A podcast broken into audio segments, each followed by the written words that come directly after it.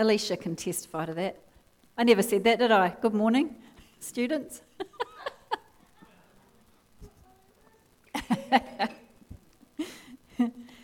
Before I start my message, uh, I just wanted to say a couple of things. First one is, as you possibly know, hopefully you do, if you come here regularly, you should know, we've been trialling two services for April, but we want to get your feedback on it. And so we've created a little short survey. Basically, it's um, we just want to get a little bit of an idea of which services you attended and I know we're not at the end of the month, we've got one more week, but that's fine. so just tick whatever you can. You don't have to put your name, you can if you want to. Uh, what did you like? Did the service times work for you? Would you like to see the two services continue? And any suggestions for improvement? But we'd really appreciate any kind of feedback you could give us. That would be amazing. Uh, these are out on in the foyer on the welcome table. And if you complete one, you could just put it in. There's a little, there's on the table is a little box that you with a slot in it, and you could put it in there. Uh, that would be really appreciated if you're able to do that. That would be great. Um, the other thing I wanted to mention now, before I potentially forget, is that there are hot cross buns after the service for anybody that would like to have some of those. So uh, we would love to invite you to stay for that as well. Be nice to celebrate as a church family, eh? We've been kind of. yeah, we've been. I just like, I love having family, church family, because we're. It's just such an important thing, isn't it, to be connected to each other? And I think one of the ways that we can connect is over food. And so, it's true, though. It's true, though, isn't it? It's true. You get to talk, and, and it's, a, it's a really lovely way to, to get to know people. So I really encourage you, if you'd like to stay, that would be wonderful to see you there oh, out in the cafe. So, my message today is about redemption, which is what the service has been about all throughout. and, you know, God is a good God, and the entire redemption story is about God's goodness. It's about His goodness. Because if He didn't love us, love us, if He didn't, if He didn't think well of us, He wouldn't have sent His Son to die, would He? Jesus even said, I have come in John 10:10 10, 10, that they may have life and that they may have it more abundantly. Isn't that cool? So it's not just talking about life in heaven, it's talking about life on earth. You know, many people who don't, even those who don't call themselves Christian, have heard of Jesus being called the Saviour of the world. That's true. But often they don't really understand what that means, or they think that all it means is that Jesus came to save us from probably hell um, not really understanding what that means, and that we'll go to heaven one day. But salvation actually means so much more than that. You know, Jesus' death on the cross meant that he redeemed us, and we sung about that today. That was in quite a bit of the things that we sung, actually. He redeemed us. And to redeem means to buy back, to pay back in full to pay the price, to deliver from bondage. And that's what Jesus did for us. He paid a price, He paid the ultimate price. But what do we need to be redeemed from? You might be wondering. Well, first of all, it is eternity separated from God. Sin as well because sin actually has a really negative impact on us. Not only, it, it, not only is it not good to do things that aren't right, but it actually affects our body as well. It really does. Sickness and disease. He came, came to redeem us from sickness and disease, poverty and lack as well. And basically, slavery of every kind to the kingdom of darkness. But Jesus, he paid a price so we would be set free. And physically, he received a whipping, he was whipped, he received 40 stripes, which is a lot. I don't even think I'd cope with one. But 40?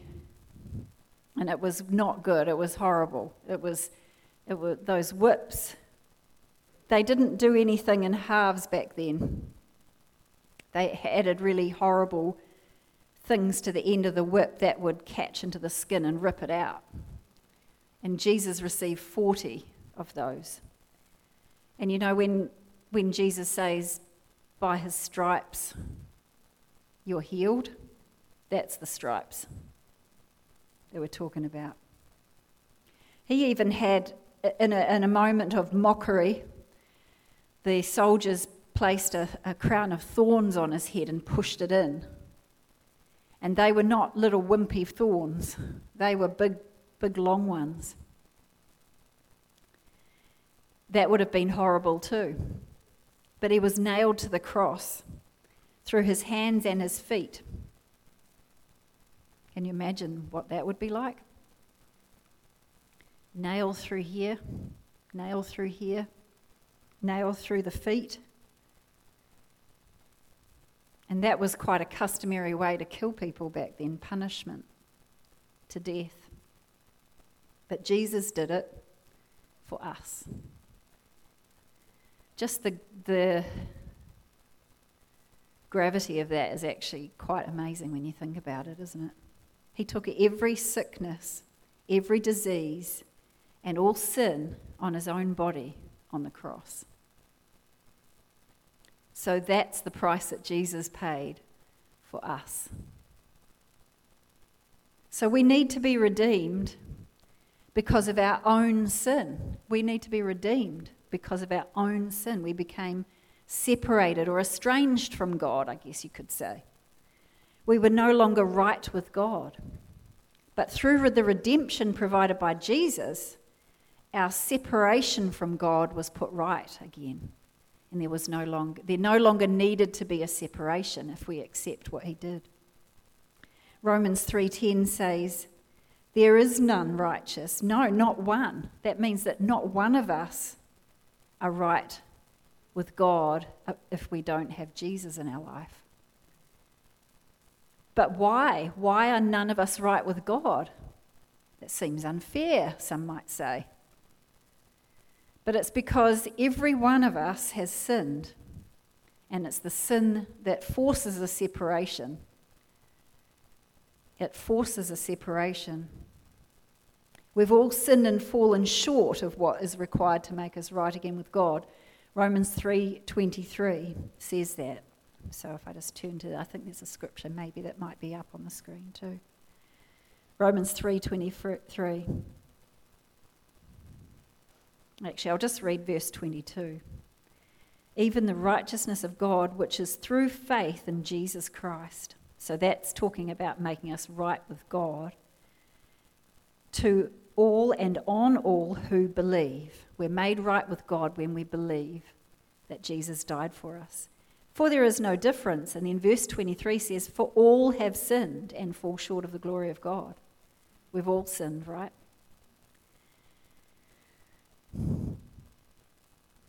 We've all sinned. But there is a way. There is one way that we can, if we choose. And this is the cool thing about God is he gives us a choice. He never forces us to do anything. If there's any kind of force, it's not of God. Anything like that's forceful, that's definitely a clear indication not God. Because he he made us as he, he made us in his image to have a will and a choice. So if we choose, we can be made right with God. And verse 24 says, being justified freely by his grace through the redemption that is in Jesus Christ. So that redemption is exactly is talking about the cross, about what he did on the cross. So, what is the story behind Jesus on the cross? Well, he, he said to Nicodemus, who was a Pharisee who came to see him, at night time, I might add. I noticed this morning when I was reading it. Nicodemus was a Pharisee. And Nicodemus was interested in what Jesus was doing, but he obviously went to him by night in John 3. But Jesus was talking to him, and partway through his conversation, he said, For God so loved the world that he gave his only begotten Son, that whoever believes in him should not perish, but have everlasting life. For God did not send his Son into the world to condemn the world, but that the world through him might be saved. It's pretty clear, isn't it? It's clear. Probably wasn't clear at the time for Nicodemus because Jesus hadn't actually died at that time. But I love how God loved us so much that he was willing to sacrifice Jesus. And Jesus was willing to do that. So, salvation, yeah, it does mean going to heaven when we die. But he didn't just mean that when he said abundant life. I want to, I, I know I've already mentioned this, but some of the things that happened, I'm just going to read a little bit. I'm not going to read the whole thing, but I'll read part of Matthew 27. So, Matthew 27, verse 26, they scourged Jesus. I still can't say that right, can I? Scourged. I need to get that in my brain. Scourged him. So that's, you know, he was whipped. He was whipped once he was condemned to die. In verse 26. And then in verse 27 to 31, the soldiers took Jesus and actually mocked him at that point, and that's where they put a scarlet robe on him. And they actually made, this must have taken a little while, they twisted a crown of thorns and then put it on his head in verse 29 and put a reed in his right hand, and they bowed their knee before him and mocked him, saying, Hail, King of the Jews! Then they spat on him and took the reed and struck him on the head. Isn't that horrible? And when they had mocked him, they took the robe off him and put his own clothes back on him. And then he was led away to be crucified. So he was crucified, verse 35. And they put a up over his head the accusation written on a piece of something, and it said, This is Jesus, the King of the Jews. Again, they were trying to mock. But they were right in what they wrote. That was true. And then the chief priests and the scribes and the elders, they all mocked him as well. You know, Jesus, little did they know he was dying for them as well, even the ones that were mocking him, even the ones that were treating him badly, that whipped him, even the ones that spat on him, even the chief priests and, and all of those who said, what does it say here? They the, the chief priests mocked him and said, He saved others, but he cannot save himself. If he is the king of Israel, let him come down now from the cross and we will believe him. What a load of rubbish. If he did that, they would have had some other reason to mock him or, and not believe him. He trusted in God, they said. Let him deliver him now if he will have him. And yet Jesus did it for them as well. And then in verse 46, Jesus shouted, He said, My God, my God, why have you forsaken me? There was darkness over all the land. And verse 50, Jesus said, When, oh, Jesus, when he had cried out again with a loud voice, he yielded up his spirit to death. He yielded it. And the amazing thing is that uh, at, in John 19:30, which records the same story, it says that he, he said, It is finished. That was the last thing he said. And after, at that moment, when that happened, a number of really powerful things happened. The veil of the temple was torn in half from top to bottom, and that was the veil that separated the holy place from the Holy of Holies.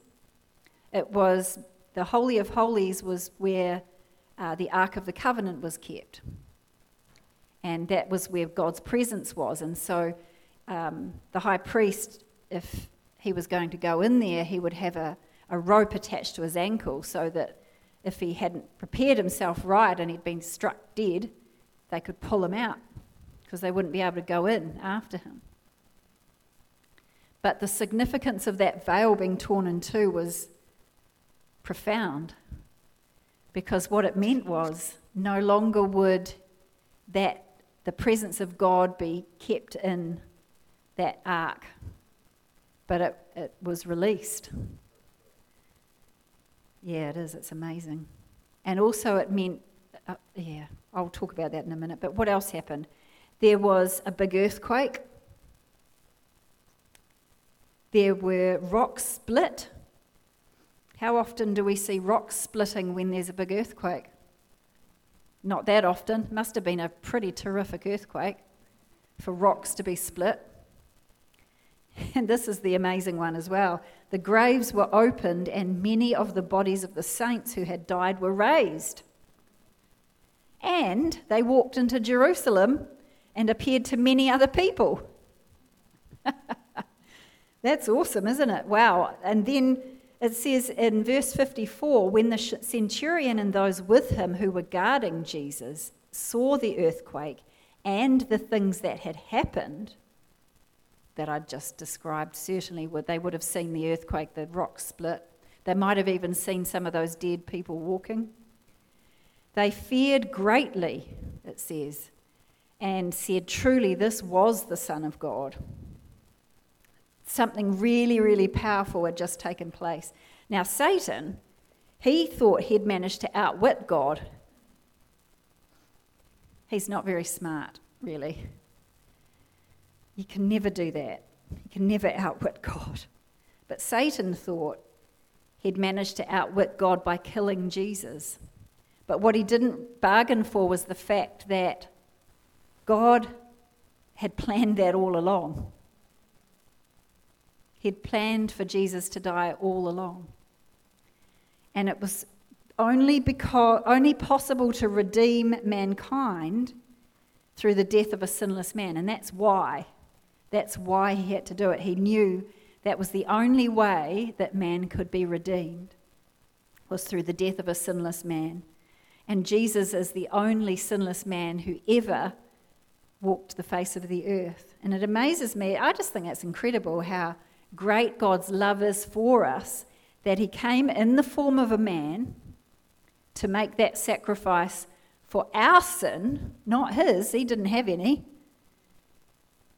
he, he decided he'll do it himself. That was the only way, and he thought it was worth it. He thought you were worth it.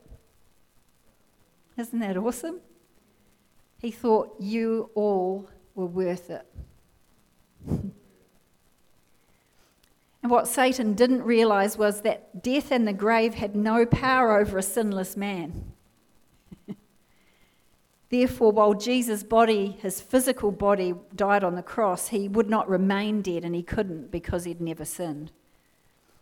You know, when, when Jesus died on the cross, there was a period of time, as we know because we have Good Friday and then Easter Sunday, and there's a couple of days. Jesus did some stuff in the spiritual realm. One of the things he did is described in Luke 23 43. He went into paradise and preached the gospel. That's cool, isn't it?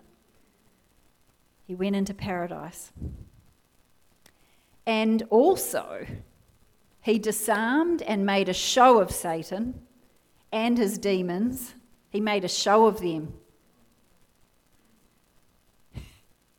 He triumphed over them. Colossians 2:15.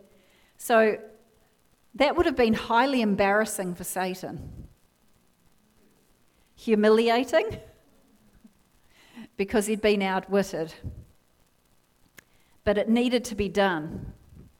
He stripped Satan of the keys of hell, death, and the grave, which Satan had originally taken possession of when uh, Adam sinned.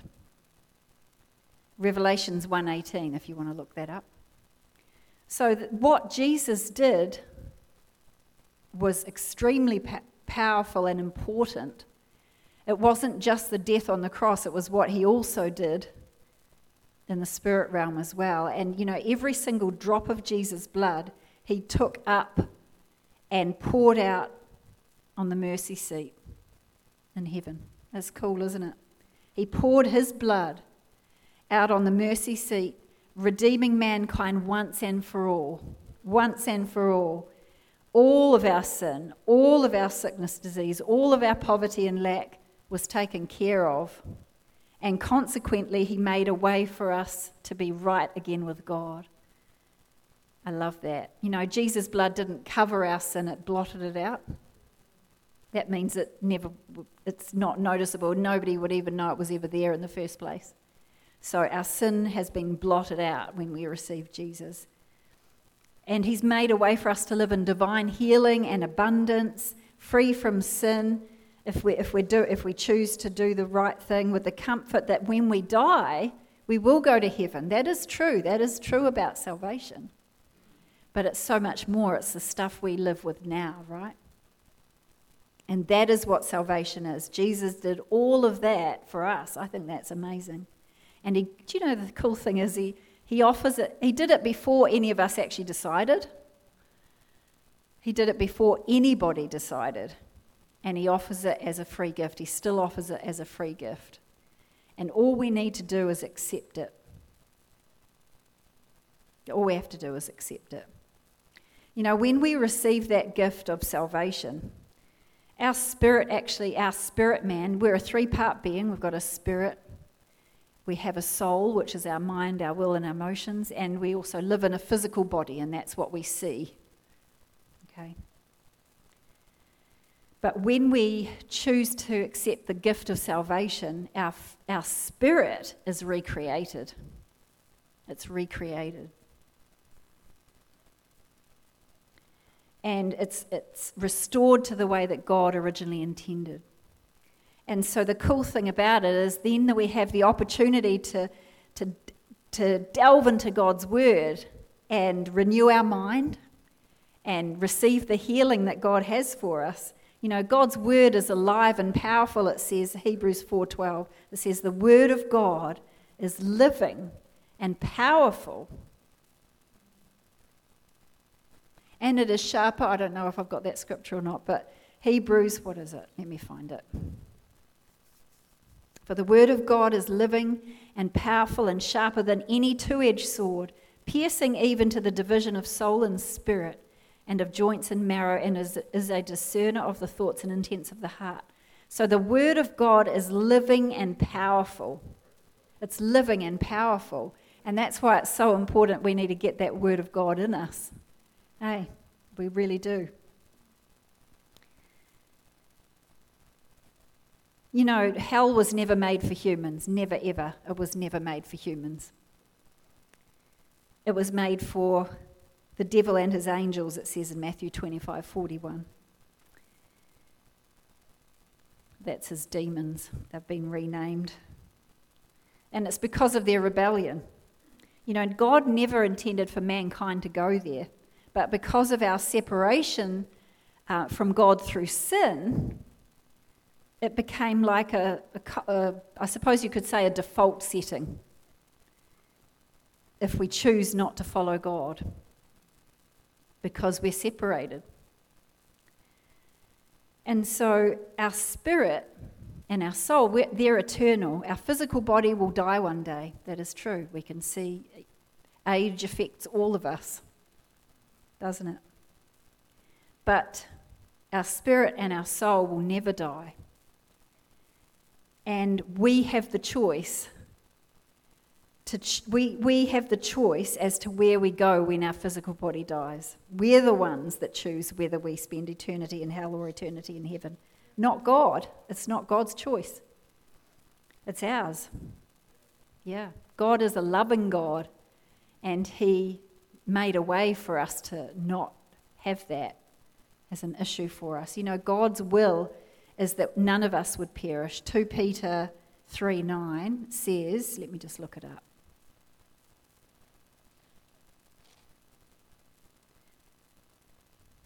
The latter part of that verse says that God is not willing that any should perish, but that all should come to repentance. Yeah, definitely. So God wants us to have abundant life in our life after death and while we still live here on the earth. And Isaiah 53, 4 and 5, which is a scripture I um, had a few weeks ago when I last preached, was Surely he has borne, this is a prophecy about what Jesus did for us on the cross. He's borne our griefs. It's our griefs that he bore. He bore our sorrows. He carried our sorrows. That's, our, that's related to the wounds in our soul. He was wounded for our transgressions, he was bruised for our iniquities. The chastisement or the punishment for our peace was on him, and by his stripes we are healed. It's not by his stripes he is healed, it's by his stripes we are healed. That's awesome. So I just want to really encourage you that this is something we need to make sure we remember. And I know a lot of you know God already, but I know that there are some here I don't know if you know God. So I'm going to give you an opportunity to accept that gift that Jesus offers. And I'll take you back to uh, John 3:16 again, where Jesus said,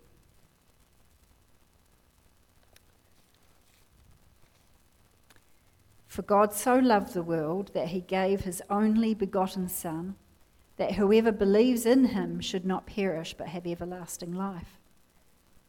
You know the the Bible also says that the wages of sin is death. So it's like the the reward for sin is death, unfortunately. But the gift of God is eternal life through Jesus Christ, our Lord. And I just want to um, give an opportunity for anybody that doesn't know Jesus to, to receive that gift. So if you wouldn't mind closing all your eyes. Um, and I'm going to pray a prayer. And I want you all to pray it. It's a salvation prayer. And then, yeah, I'll lead you through that prayer. It says in, uh, let me just find another scripture here. It says in Romans 10, verses 9 and 10 If you confess with your mouth the Lord Jesus and believe in your heart that God raised him from the dead, you will be saved. For with the heart one believes to righteousness, and with the mouth confession is made to salvation. So all we need to do is, is pray a simple prayer. So I just want you to pray this after me. Lord Jesus, I thank you for the sacrifice you made to redeem me from separation from God and all of the sin and the sickness and the poverty that goes with it. Lord Jesus, thank you for dying on the cross. I believe that you were raised from the dead for me. Lord Jesus, I accept you as my Saviour.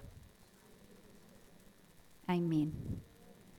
Now, if you've prayed that prayer for the very first time, I really want to give you something. Or if you've rededicated your life to Lord, if you've been uh, away from Him for a while, I want you to come and see me as well. We have something to give you.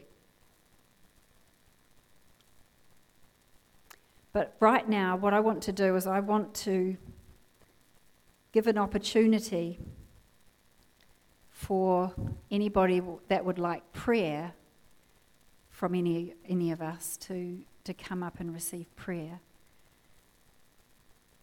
Um, what I would like to say is that this is a time that's really important to God. He, he wants to minister to people that need prayer. And so I just ask that you please don't start chatting. Uh, but if you would like to, you are most welcome to go out into the cafe. That would be no problem at all. But if you stay in here, just have an attitude of worship to God because we want to keep that atmosphere um, appropriate for the Holy Spirit moving. Okay? So you're most welcome. I want you I want to say bless you to all of you. It's so lovely to see you all. We love love seeing you here. We're very thankful um, to have the opportunity to have a service together, and so we're really blessed by that. Please make sure you remember we've got those hot cross buns because they are delicious. if we could have some music, James, or maybe, yeah, maybe just play play a song, that would be cool. And uh, and I'll pray for anybody, and if anyone else needs prayer as well, that would be cool.